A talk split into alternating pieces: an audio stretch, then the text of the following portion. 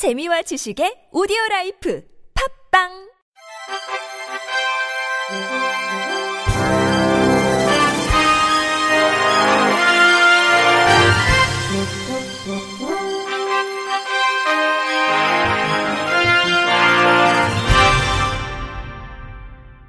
청취자 여러분 안녕하십니까? 7월 20일 금요일 KBIC에서 전해드리는 생활 뉴스입니다. 경부선 급행전철을 확대 운행하기 위한 급행화 공사가 시작됩니다. 내년 하반기에는 서울에서 천안 등 경부선 전철에 급행열차가 추가로 투입돼 급행 운행 간격이 현재 50분에서 30분으로 단축될 것으로 보입니다. 국토교통부는 19일 기존의 경부선 급행전철을 추가 확대 운행하기 위해 금천구청, 군포 등 두 개 역에 대피선을 설치하는 공사를 20일부터 개시한다고 밝혔습니다. 공사비는 254억 원이 투입되고 내년 하반기에 준공됩니다. 대피선은 일반 전철이 승객을 승하차하는 동안 급행 전철이 통과해 지나갈 수 있는 선로입니다.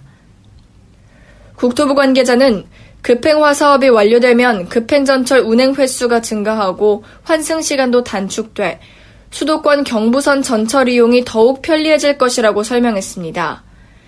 급행열차를 타면 용산에서 천안 구간은 일반 열차에 비해 23분 줄일 수 있습니다.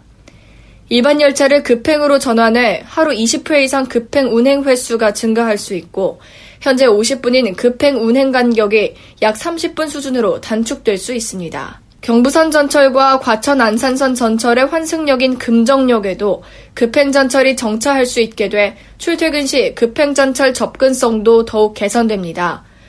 국토부는 급행전철 확대로 불가피하게 정차 횟수가 감축되는 일부 역은 향후 운행 계획을 종합적으로 검토해 불편을 최소화할 계획입니다. 코레일이 옛 충남도청 대회의실에서 대전시 동구청, 중구청 및 지역 상인회와 함께 대전 역세권 개발을 위한 상생 협력 협약을 체결했다고 밝혔습니다. 이번 협약은 대전 역세권 개발 사업의 핵심인 대전역 복합 2구역을 대상으로 합니다. 앞서 대전시는 총 88만 7천 제곱미터의 대전 역세권 재정비 촉진지구 중심에 위치한 대전역 복합구역을 1, 2, 3구역으로 나눠 사업성을 높였습니다. 대동천 인근에 위치한 대전역 복합 1구역은 조합이 설립돼 공동주택 등 재개발 사업을 추진 중이고 대전역 선로 위에 지정된 복합 3구역은 향후 판매시설과 영무시설이 예정돼 있습니다.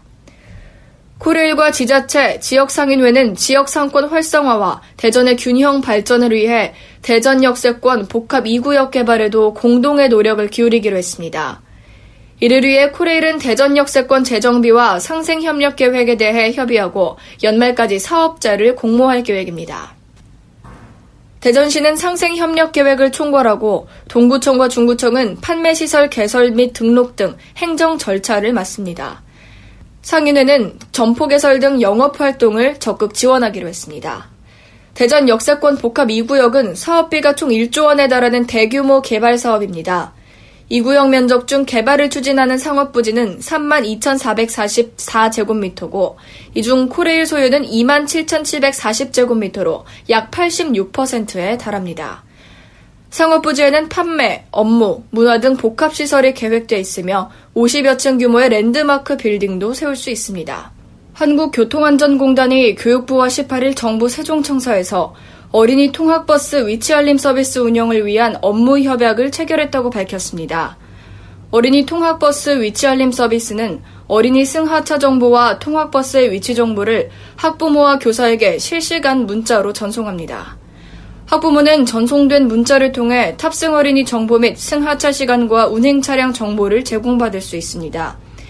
이번 협약을 통해 두 기관은 희망학교 수요 조사를 완료한 후 오는 2학기부터 본 서비스를 실시할 예정입니다. 공단은 어린이 통학버스 내 설치되는 단말기를 디지털 운행 기록계 분석 기능과 연계해 통학버스 운전자의 위험 운전 행동을 수집 분석하고 위험 행동 다발 지점의 교통시설 개선 및 운전자 운전 행태 교정 교육 등의 기초 자료로 활용할 예정입니다.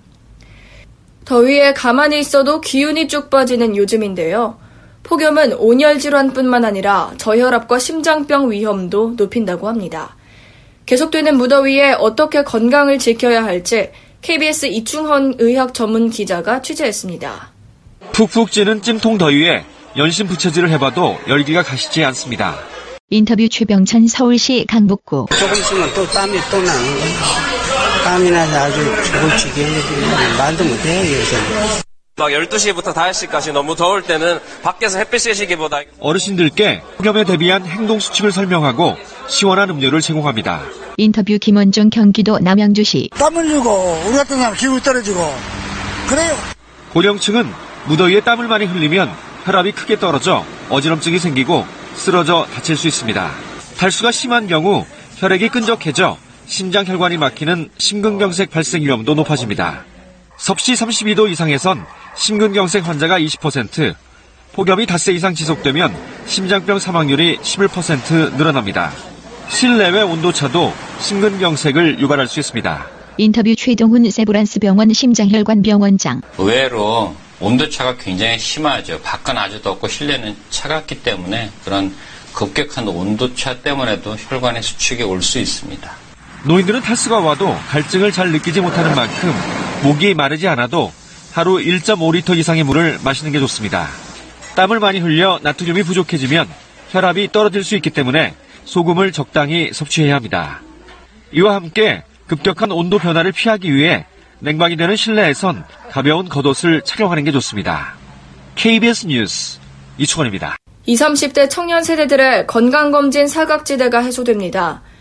보건복지부는 19일 국가건강검진위원회를 개최해 20, 30대 직장가입자의 피부영자 및 지역가입자의 세대원 등에 대한 국가건강검진 적용 방안을 심의 의결하고 내년부터 적용한다고 밝혔습니다. 그동안 20, 30대 직장가입자 및 지역가입자의 세대주는 건강검진 대상에 포함돼 주기적인 건강검진 혜택을 받아왔습니다. 하지만 같은 20, 30대라도 직장가입자의 피부영자 및 지역가입자의 세대원 등은 건강검진 대상에서 제외됐습니다. 이에 대해 청년 세대 간 형평성에 대한 비판이 제기됐고, 최근 청년들에게서 만성질환이 조기 발병됨에 따라 제도 개선이 이루어지게 됐습니다. 또 일반 건강 검진 항목 이외에 최근 사회 문제가 되고 있는 청년 세대의 우울증을 조기 발견해 치료할 수 있도록 40세, 50세, 60세, 70세에만 시행하던 정신 건강 검사를 20세와 30세에도 확대 시행할 계획입니다. 보건복지부 정영기 건강증진 과장은 이번 조치는 청년 세대 간 형평성 문제 해소와 질병의 조기 발견 목적뿐 아니라 고혈압, 당뇨병과 같은 만성질환과 관련된 위험 인 자를 청년 세대부터 적극 관리해 향후에 질병이 발생하지 않도록 하는 예방 효과도 고려했다고 밝혔습니다. 오는 9월 말부터 자전거를 탈 때 반드시 안전모를 쓰도록 한 도로교통법 개정안이 시행되는데요. 법 시행을 앞두고 서울시의 공공자전거인 따릉이 이용자를 위해 무료로 안전모를 대여해주는 서비스가 시작됐습니다. 하지만 걱정이 적지 않다고 합니다. YTN 유투건 기자입니다. 상대적으로 이용자가 많은 여의도의 따릉이 보관소에 안전모가 등장했습니다.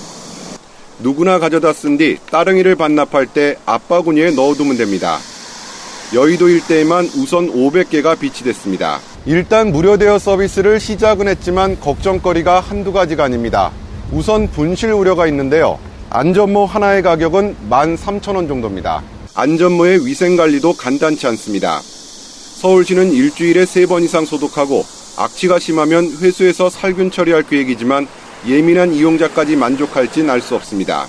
그렇다고 보통 짧은 거리를 오가는 따릉이 이용자들이 직접 안전모를 들고 다닐지도 미지수입니다. 인터뷰 이시한 따릉이 이용자 그 헬멧까지 착용을 하면은 그 많이 불편하게 이용을 할 것 같아요. 차라리 걸어 다니는 게 마음이 편할 그런 느낌일 것 같아요. 인터뷰 이선호 따릉이 이용자 아 저는 찬성합니다. 안전이 최고입니다. 가까운 거리라도 안전을 지키는 문화가 정착이 돼야 된다고 생각하고 있습니다. 서울시는 한 달간 시범 운영을 한 뒤 안전모 대여 서비스를 전면적으로 도입할지 결정한다는 계획입니다. 인터뷰 유덕성 서울시설공단 공공자전거 운영처장 분실이나 위생 문제 그런 거를 종합적으로 검토해가지고 시에서 정책 방향을 결정할 것입니다. 서울시 전역에 안전모를 비치할 경우 연간 5, 6억 원의 예산이 추가로 들어갈 전망입니다. 80만 명이 회원으로 가입하면서 성공적인 공공자전거로 자리 잡은 따릉이. 하지만 예상치 못한 안전모 착용 의무화로 새로운 고민을 떠안게 됐습니다. YTN 유튜버입니다. 끝으로 날씨입니다. 폭염의 기세가 꺾일 줄 모르고 있습니다. 일주일 넘게 전국의 낮 기온이 35도 안팎으로 높게 오르는 가운데 다가오는 주말은 기온이 더 높아지겠습니다. 이번 주말은 고기압의 영향으로 전국이 대체로 맑은 가운데 찜통 더위가 이어지겠습니다. 구름이 많지 않아 자외선이 매우 강하겠고 이로 인해 생성되는 오존의 양도 증가하겠습니다.